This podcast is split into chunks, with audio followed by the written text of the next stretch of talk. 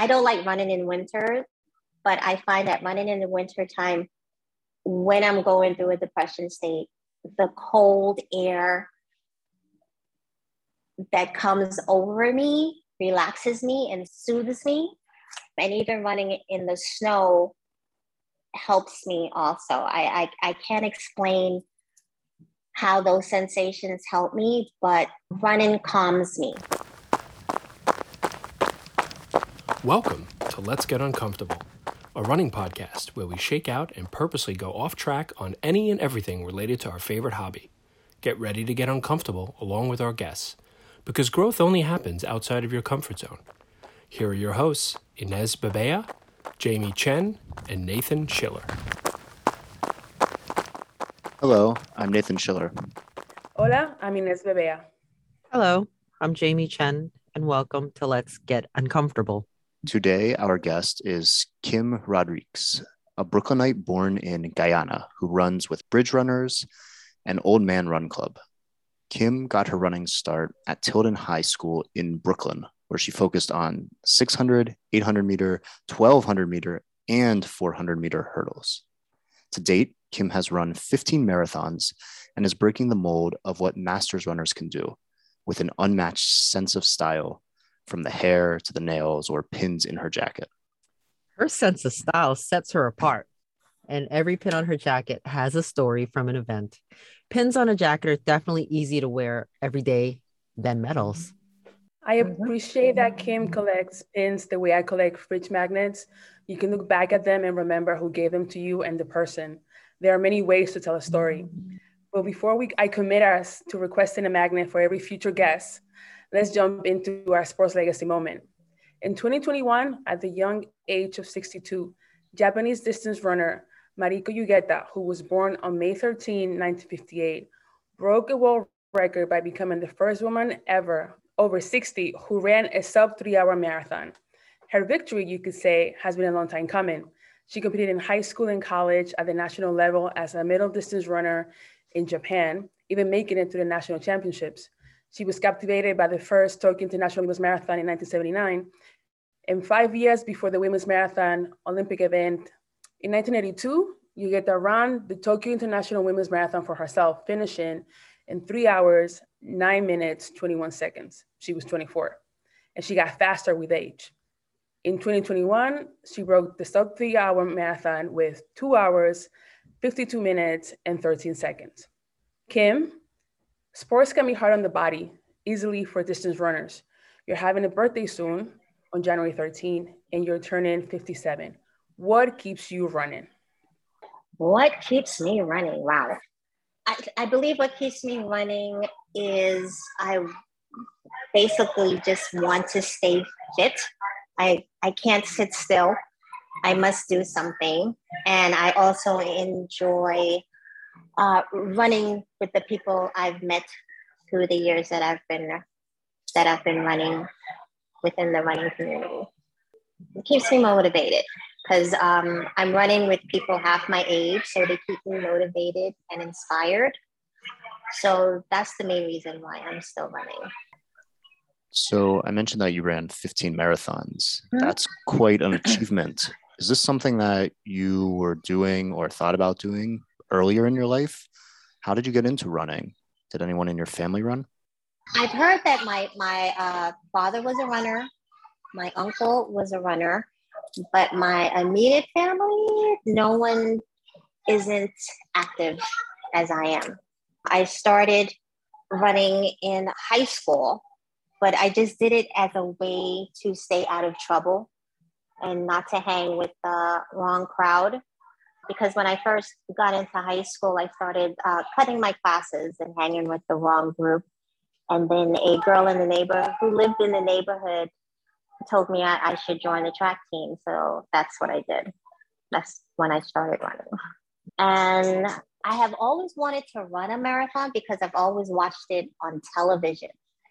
And every time I watched it on television, I would get emotional and start crying. I don't know why I would cry, but I found it very emotional, especially when you see the winner arrive into the finish line and the emotion that comes over them is as if they're saying, I don't believe I just won the New York City Marathon. And then in 2007, I worked with a woman who ran marathons, and I asked her, How can I run a marathon? And she suggested I run with New York Roadrunners. So in 2008, I did the nine plus one so I could run the 2009 marathon. And that was my first marathon, New York City marathon.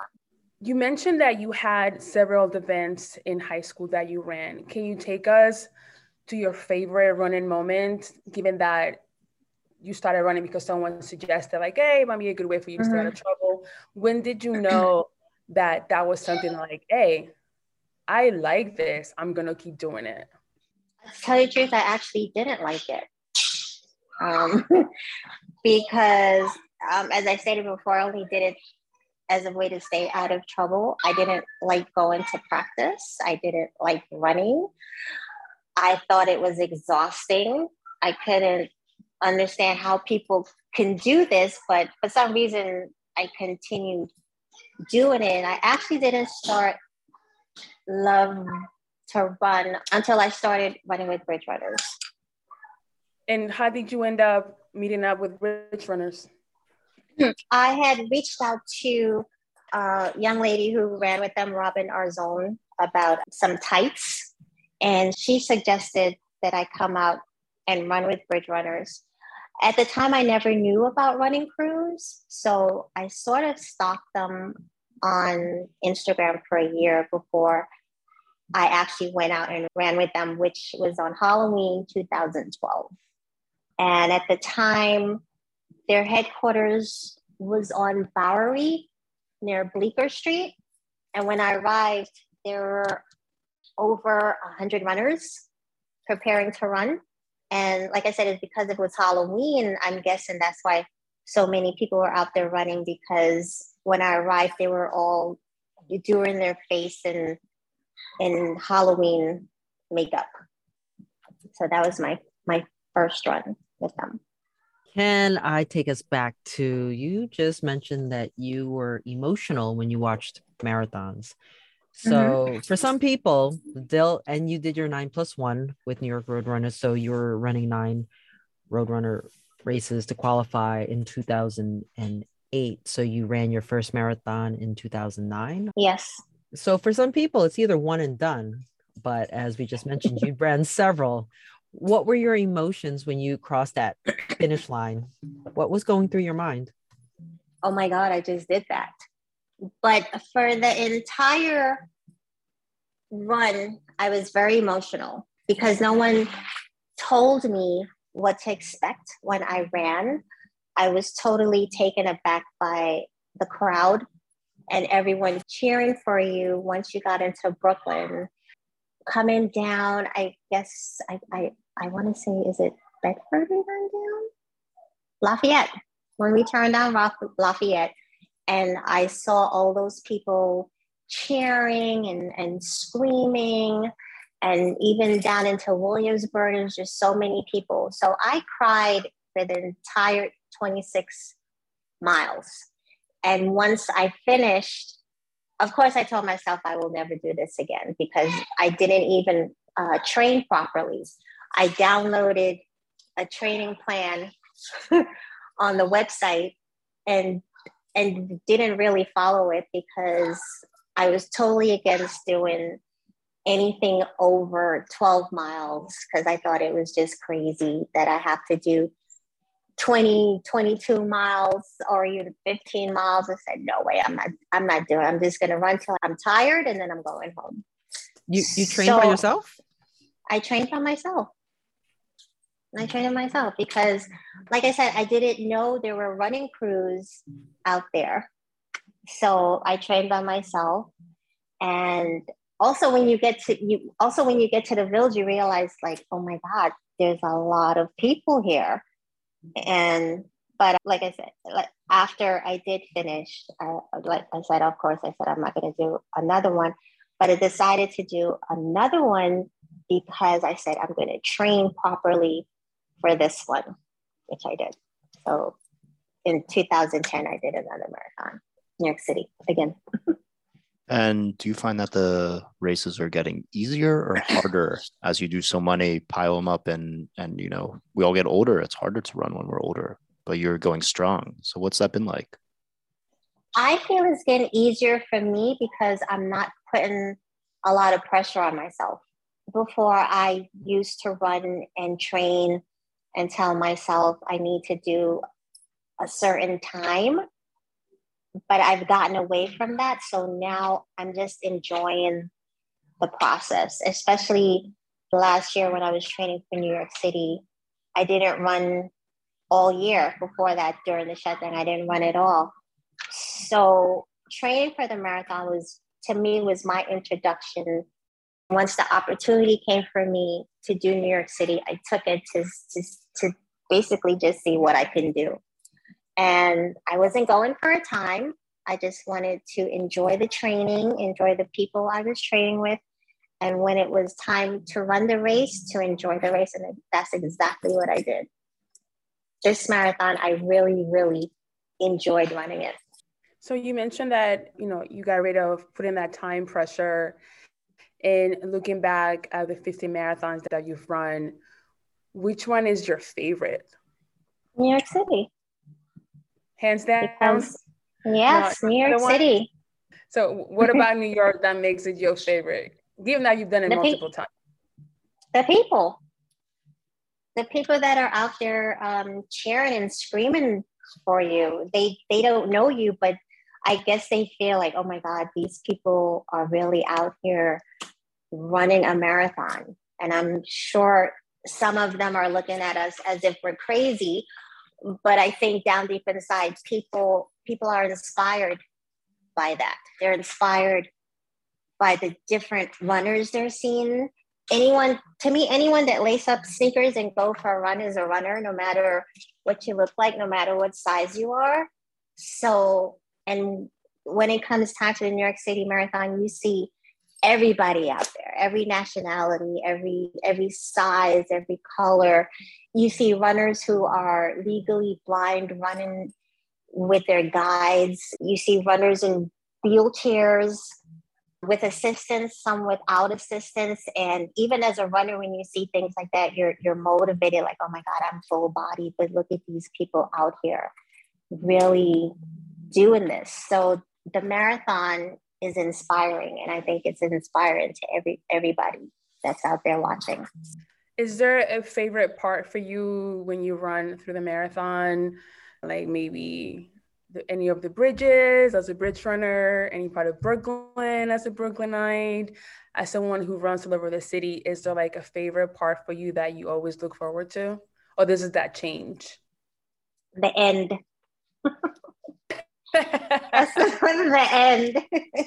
when you're um when you're coming, you know, around Columbus Circle and you're heading to the park, even though it looks like the the starting the I'm sorry, the finish line is not getting any closer, but you can in the back of your mind, you're you're concentrating just getting to the finish line, but you still hear the crowd on the side cheering you on. So that that keeps you going because i'm sure some of us even me i'm like i just want to stop and walk to the finish line but you can't because all, the, all those people on the side are cheering for you. So my favorite part is the end. In the middle or is it just the end? The end. The end the end. But it, it's nice seeing so many people cheering for you along the way but when you get to the end you finally say oh my god i, I made it I made it. And you've also run a 50 miler in Bear Mountain. What attracted you to that distance? I was going through um, a bit of depression at that time, and I needed something to occupy my mind. So I knew a runner from Black Girls Run who, who was thinking of running and um, I decided, you know, I'm going to run it with you. So we ran it. And um, it wasn't bad. I can say now it wasn't bad, but it, it, wasn't really bad because um, we took our time. even though there was a, a time limit, I think of 12 hours, we finished in 10 hours and change. Trail running is, for me, when I did it, it was sort of a way of getting in in tune with myself. I did a lot of talking to myself, and I think getting away from the city and surrounding yourself with with nature was very therapeutic for me. So I believe that's one of the reasons why I did it. Sometimes when we've spoken about running, you've often mentioned that running is also a form of therapy for you. Mm-hmm, I, re- mm-hmm. I remember we spoke about like your favorite singer, Linkin Park, Chester, and his suicide. And Chester Bennington, yeah. Yeah. Can you tell me how you know running has helped you, and you know what therapy has that brought for you? Once I'm in that state of of depression, I need to keep moving, and with with running, it just I guess because when you when you go out there, especially if you're running by yourself, I do a lot of thinking when I'm running by myself. My mind wanders to certain events, certain people, certain things. And for some reason, running soothes whatever I'm going through at the moment. Especially, I don't like running in winter, but I find that running in the winter time, when I'm going through a depression state, the cold air that comes over me relaxes me and soothes me. And even running in the snow helps me also. I, I, I can't explain how those sensations help me, but running calms me when I need it. And that's that's how it has helped me with my depression. It just it calms me. When I'm when I come home, I feel I feel much better. I look back at what I was depressed about and realized it wasn't that serious. Do you find it that the conversation about mental health in minority communities is this still something that is taboo? Is it something that needs to be spoken out more openly? Especially since you just said that you you dealt with it for, for many years. Mm-hmm. It's still taboo. People still, t- to me, people still don't like to talk about it, especially, especially in the West Indian Caribbean community, because I feel they don't they don't believe in depression. I believe I wouldn't have suffered from my depression as much as I do if I had someone to talk to in my family. If you try to approach anyone, the first thing they say, "Oh, get over it. It's not that serious." They would just shun you off as, you know, you're you're talking crazy. What are you what are you talking about? You don't feel that way. But just have a cup of tea and go to bed. You know, that type of thing. So it's still not spoken about. So I think a lot of people walk around depressed because they just they just don't have anyone to talk to. And if they they feel they want to talk, I mean, you could tell someone you're you're depressed and, and you know the first thing I say, well, I'm here for you. I'm here if, you, if, if, if I need, if you need to talk to, if you need to talk to anyone. That's not always true because once you try to talk to them, they're quiet because I feel like they don't know what to say. And they'll, and they'll just do the same thing. Oh, you'll be fine. You'll get over it in a couple days. It's not that serious, but it is serious, especially when you don't have anyone to talk to and you just keeping that inside of you with no and you can't talk to anybody. So it just it just festers. And anything can trigger your depression. Seeing someone watching a movie just just little little things something that someone said can trigger a memory as why you are depressed in the first place. So no one really really that talks about. I think at one time, the running community tried to address mental health, but that just lasted for a minute and then, you know, it was just shunned to the side. But yet, people are still suffering from mental health every day.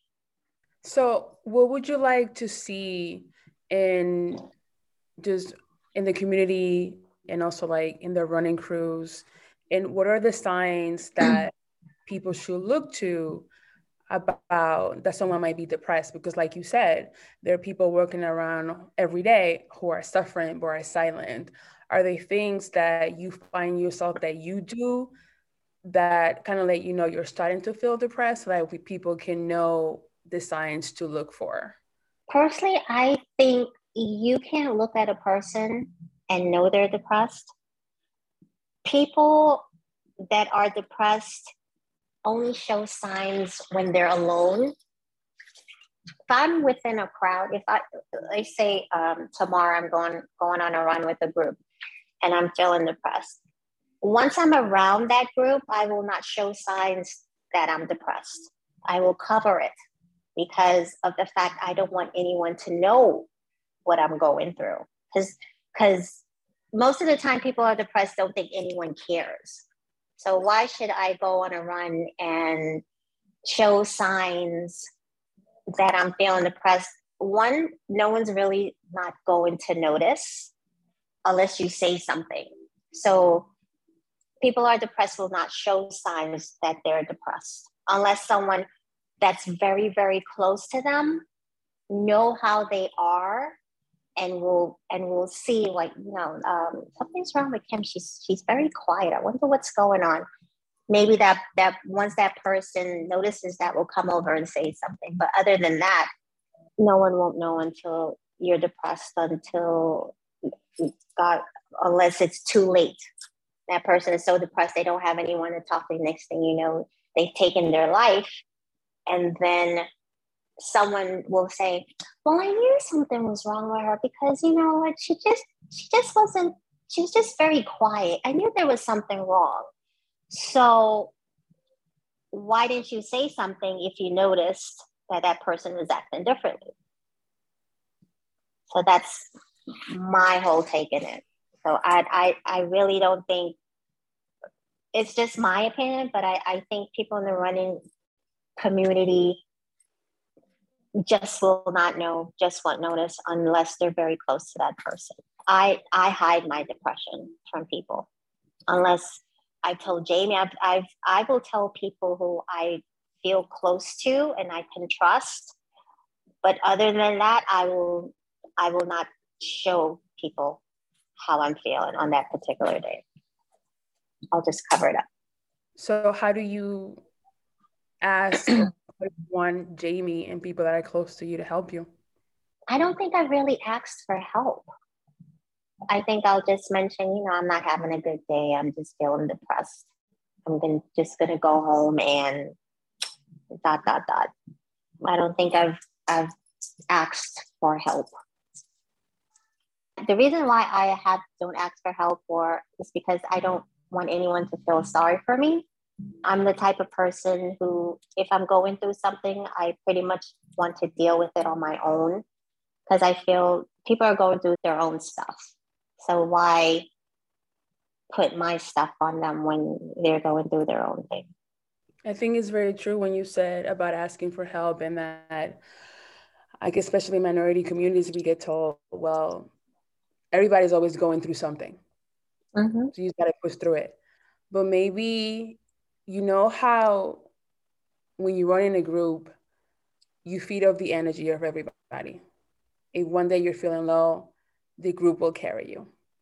Mm-hmm. How about thinking of it in that same way of if you're feeling low, the community will carry you when you're feeling mm-hmm. depressed. Mm-hmm. That that sounds good. But as as I stated before, that is a good point. I, I could do that, but I'm pretty much stuck on what I'm used to doing. So, is it working for me? Some days it is, some days it isn't, but I, I make it through. But I don't want to put my pressures or problems on anybody else. So, I leave it as it is. It's like we all know how to self soothe. I think that's why uh-huh. we're I think that's why we're distance runners. I think distance runners are masochists, so we know how to tolerate difficulties and pain. Let's talk about New York City and, and the run crews. You've mentioned that you had discovered crews later on. You got your start with Bridge Runners. So, what's been your favorite part about running in New York City and running with crews? My favorite part is ex- is exploring parts of the city I've never seen, and that that is one of the the main reasons why I ran with Bridge because I never ran through the city like that before. Manhattan, parts of Brooklyn. I even though I live in Brooklyn, I never visited. um, running run into Queens, run into the, the, the Bronx. I never even stepped foot in the, the Bronx while while growing up because it back then it wasn't a safe place to visit. So running there was eye opening and and and also saw some pretty cool places. I could say that that's my favorite part, just exploring exploring the city. And once other crews started getting formed, then I would venture out to Harlem, Washington Heights to run with other crews, Queens, which showed you a whole different part of those areas. Is there one um, moment or scene that kind of sticks out in your mind as something that exemplifies exactly what it's like to run New York City that only a, a New York City runner would know? I just think the the entire am- ambiance of New York City, especially at, at night, it just it it looks totally different from from the daytime. It's more exciting, especially with all the lights and all the cars and buildings, especially new buildings popping up, areas changing. Because it's funny because you could run in, you could run, especially in Brooklyn, you could run in an area where before there was a, a storefront and now a couple couple years later now it's a high-rise building. So i'm getting to see the city change year after year. That's what's standing out with me right now because the city is just changing around me and it's it's looking different it's, it's looking nice but at the same time you, you remember what the old New York, what the old Brooklyn used to look like. And this everything is is just changing around you. If we were on a different podcast, I could ask you all about old New York. But I want to ask you, I want to ask you about your run to DC that ended in the Women's March. Maybe I even mm-hmm. saw you there. Who knows? There were a lot of people there. Probably. and you raised a lot of money for Planned Parenthood, right? Could you just mm-hmm. tell us a little bit about what that was experience was like, how it went down, who you who you were with? Allison this year, who started Harlem Run, decided that she wanted to do this run, and I saw her posted on Instagram. So I reached out to her and told her I would like to be a part of it, and and she's she's like, okay, let's, let's get you on board. So I ran it with her, and unfortunately, I can't remember. I'm so bad with names. I can't remember the names of the other two lead ladies, but I also did it with Marquita, and we left on a on a Friday night, in, and it was very very cold. We met in we met in Harlem, and we ran all together through Washington Heights over Washington Bridge into New Jersey. And I think once I got into New Jersey, it hit me like, oh my God, we're we're running to DC. This is crazy. And also when we were on the bus, what really made me realize that we're doing this when I believe it was three women that met us along the route because at any point if you were following us we had a route where people could can jump in and run with us. So there was these three ladies who looked who had on these flashing things over their running clothes and they reminded me of jellyfishes because the way they were running and the way they were were lighting up when they were running. So that's when it really hit me that we were doing it. It was an amazing experience. I'm surprised there were no arguments on the bus. We all got along. And once we reached DC, we actually reached DC earlier than we expected. So when we got to DC, we saw the Capitol building. We didn't think we could run to the cap, run uh, to the steps of the Capitol building, but one of the ladies spoke to the guards and they're like, "Go ahead, just go ahead." So that's where we took the picture, and that's one of my favorite pictures when I go back and think about it. It was a great experience. I would definitely do it again if the chance came.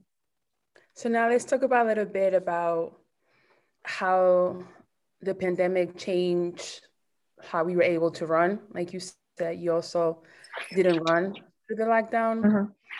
So, how did not running impact you, and what role did riding your bike play? Because during the pandemic, you joined the Century Bike Crew and Girls Bike NYC. Why was that mm-hmm. important? Mm-hmm it was important for my sanity because before the shutdown, I was training for the Brooklyn half and the New York City half. So once the shutdown came, everything was canceled and I stopped training. And then I remembered I had a bike. so I said, you know what? I'm just going to go and ride. I just ran, rode to the park, did a couple loops, would park my bike and just people watch. and then I was on Instagram one day and I saw um, a gentleman by the name of Rob posted a picture with him running with a massive group of people. And I asked him, Who were you riding with? And he said, um, Good Company, Good Company Bike Club. And I found out about their ride. I believe they, they rode every Saturday around 11 or 12 nothing heavy, just light cycling, probably about nine, 12 miles to a neighbor, to a, a place in Brooklyn. So I got my bike, cleaned it off, and decided to go and ride with them. And it just became a thing for that summer.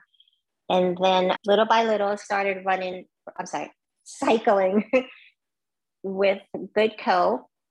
And Rob decided that he wanted to do a century, which is 100 miles to Montauk. I believe it was around October. I believe it was over 30 or 35 cyclists. We met at Prospect Park like five o'clock in the morning and we rode to Montauk. And after, and that was something. I never thought I would ever cycle 100 miles. But it was it was i can't explain it. It was a total different feeling from running when you know you get to the the, the point the the finish and you feel excited. First thing was like oh my god i just did that. Because once you get to montauk it's nothing but rolling hills and on a bike where i still didn't know how to work my gears it was kind of hard for me to fandangle the hills, but we made it there. And after that, they decided to form the group Century Plus Crew. So you could only join it if you did a hundred miles with them or with without them. And then how I started running with Girls Bike NYC, I saw Nicole post that they started this group and they were, were meeting in Prospect Park or Central Park. And I think one Saturday at nine o'clock, I met them in Central Park. So that's how I started riding with them.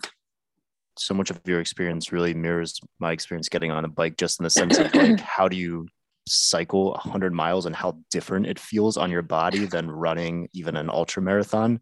They're just like mm-hmm. two totally different feelings. But I want to ask you what it's like to ride with a group of dedicated minority cyclists because often, you know, biking or you know, road cycling is just I think in this country seen as an historically white sport. Um, mm-hmm. Not so much in New York City, but certainly outside. So, what what is that like? What is that meaningful? It's it's very meaningful because I didn't know that there were so many minority cyclists out there. Because uh, some of the cyclists that were showing up, they had on the cycling gear down to the the shirt, the the tights, the the shoes. And the only time I've seen that is if I'm running in Prospect Park and you see the cyclists that are out there training, they are all white. So that was always my vision of cyclists. So when I showed up and seen all these cyclists, I was like, wow, where where have they been? I why haven't I noticed them before? and where have they been hiding? So I guess because of the pandemic, you saw more cyclists, and like me, many people picked up cycling of a way of dealing with the pandemic. They needed something to do. So if they had a bike, they just took out the bike and little by little word got around that, you know, um, Company or Century Plus crew or any other people that were cycling, just word got around. And that's all you saw during the summer were all these cyclists out in the street. And I think for many people who saw that were probably like, oh my God, wow, this is this is good. And you know, if they cycled, then they would get on board and start cycling. Well, have you had any challenges with cycling? I mean, now you're a distance runner, you've tackled a marathon, you tackled a century. What has been challenges for you in biking? And have you done any races? No, I haven't done any races because one, I'm not that fast and I'm not that strong. I've seen one girl who cycled with us who has who is now a um, she she does races and the girl is a horse. And then when you see photos of these women and men that are doing, uh, do you just call it cycling racing, racing cyclists? They're pretty strong looking. I, I just don't have the strength to do racing. Maybe if I was serious about it and found a group of people to train with, maybe, but I rather watch than participate. So let's talk about Boston Marathon. let's let's let's pivot back to some running stories. You ran Boston Marathon in 2019. Uh, what was that like? Who did you run? I know you ran with Bridge Runners, and I believe you ran for Clif Bar. Was Boston a goal for you? Yes, it, it was, but I think like all runners who want to run Boston would like to qualify for it but I was happy for a chance to run Boston. Who isn't? Who doesn't want to run Boston? So I said, you know what, I'll take it anyway I can get it. Cedric Hernandez, who is one of the captains for Bridge Runners, called me and I thought it was a joke. He said, Oh, you want to run Boston? I'm like, Yeah, sure. Why not? So I was waiting after we hung up, I was waiting for him to call me back and tell me it was just a joke. I was just kidding but I ran Boston and Clif Bar was one of the sponsors. That was pretty exciting because I also I experienced food poisoning the night before I ran. So after I was in I was throwing up all night, but felt a little better in the morning and the ride over. I was feeling somewhat better, but after mile nine, my body totally shut down and I was just running on pure willpower to finish. It wasn't pretty. Do you foresee yourself trying to, I guess, run it again by qualifying? Yes, maybe when I'm 70. No.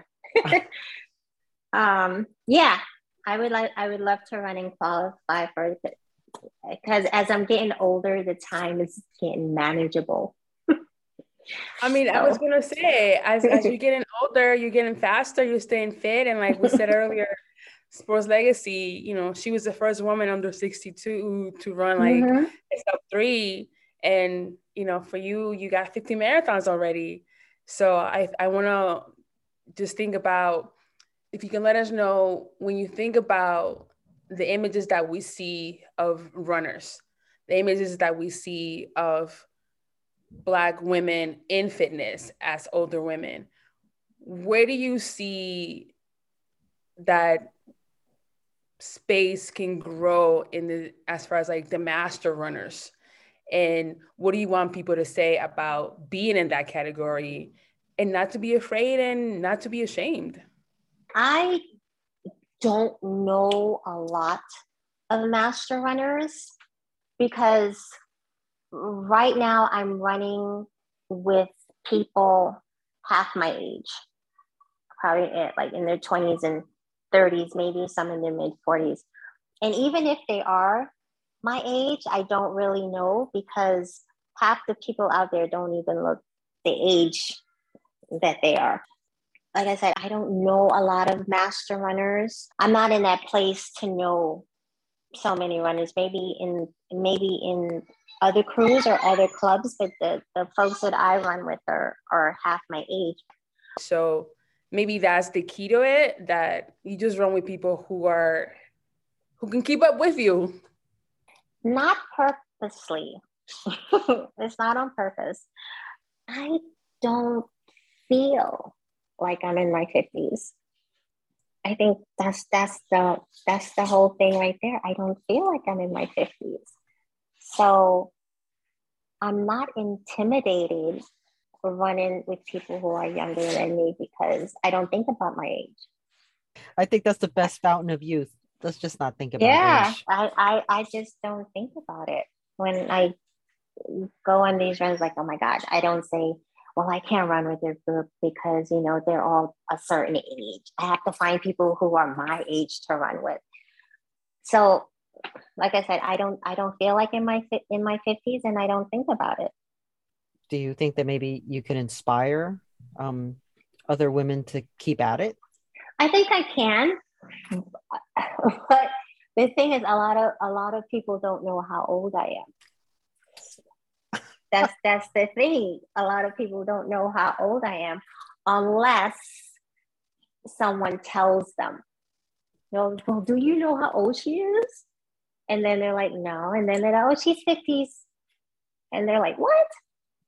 So, so a lot of people don't know how old I am until the conversation comes up and then someone says, well, she's 50 something years old. So maybe once they do find out how old I am, that's when they they become inspired or motivated. Or, or some of them say, well, well, I want to, I hope I'm running when I'm your age. That's that's the one of the, the answers out here. I hope I'm running when I'm your age. If you had to define, I guess some people are amazed at your age, but if you had to define yourself as a runner now, would you, how would you define yourself as, hey, I'm just um, a Brooklyn girl running, or I'm a woman in a certain age bracket running, or I run mm-hmm. because I want to bring awareness of XYZ. How would you define yourself now with um, your experience? I would define myself as not as a I can't say a runner as as a as a woman who's just trying to stay fit and healthy and running is just one of the ways that I'm doing that. So I I'm not gonna say I'm a runner. I'm a I'm a woman first who, who just likes who just likes running. And it helps me stay fit and healthy. We've now reached the final segment of the podcast called the hot mic. Kim, you have a chance to leave our audience with our final message about whatever you want, your how you found the fountain of youth, how what a rebel you were in high school, uh, your favorite place to get your nails done, or even your favorite pins and a story about any of them. it's uh, your two minutes uh, fame, your time to shine. You could tell stories about all your tattoos that uh, I've noticed just recently. Anything. So, Nathan? Yeah, I'll uh, just keep a friendly timer, no pressure. I'll start whenever you're ready. Okay. My gosh, I don't even want to talk about any of that. Think. Okay, I'm just gonna wing it. What I want people to to know about me um, and my journey with running and um, all my life experiences is that we have to totally be ourselves. We have to be in tune with ourselves. We have to care about society, care about what's happening in our society, show love to people. I think what's missing from this world is not enough not enough empathy on people's situation especially with the pandemic people are still losing their jobs people have been thrown out of their homes out of their apartments and i feel that people who are doing well because of the pandemic are just concerned with themselves and not other people.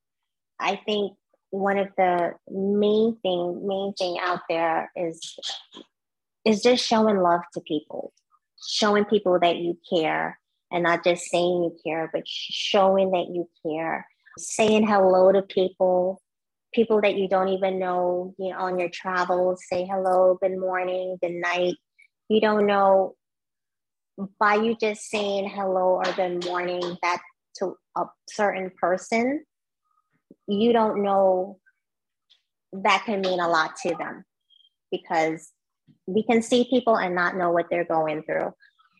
Like I said, even before uh, down deep inside, people hide with their feelings. So a, a good morning, a good afternoon, a hello goes a long, long, long way. Basically, um, love yourself also. Don't put too much pressure on yourself. Learn to be in your own company because you're the only person that know yourself very well so you know your needs and your wants and just love yourself more give your give yourself a hug in in the morning spend as much time with yourself as you can because a lot of people i feel you can't you can't show love to other people unless you show love to yourself that that was a really beautiful summary of everything you said today i think it's a great way to end our show Kim Rodriguez, thank you for joining us. You're our first guest in 2022. Yay. Thank you. Um, thank you so much. Yeah, it's been a pleasure to have you and to hear about everything that running does for you. And I really relate to the internal world that running brings. So it's interesting to hear an internal runner reflect that back, I think it'll be really wonderful for our listeners. So I just wanted to say thanks again to you and to my co hosts, Inez and Jamie, and to our listeners who are going to join us in this new year. See you soon. Thanks for listening to Let's Get Uncomfortable. If you enjoyed this episode, please subscribe, rate, and review us on the App Store and follow us on Spotify.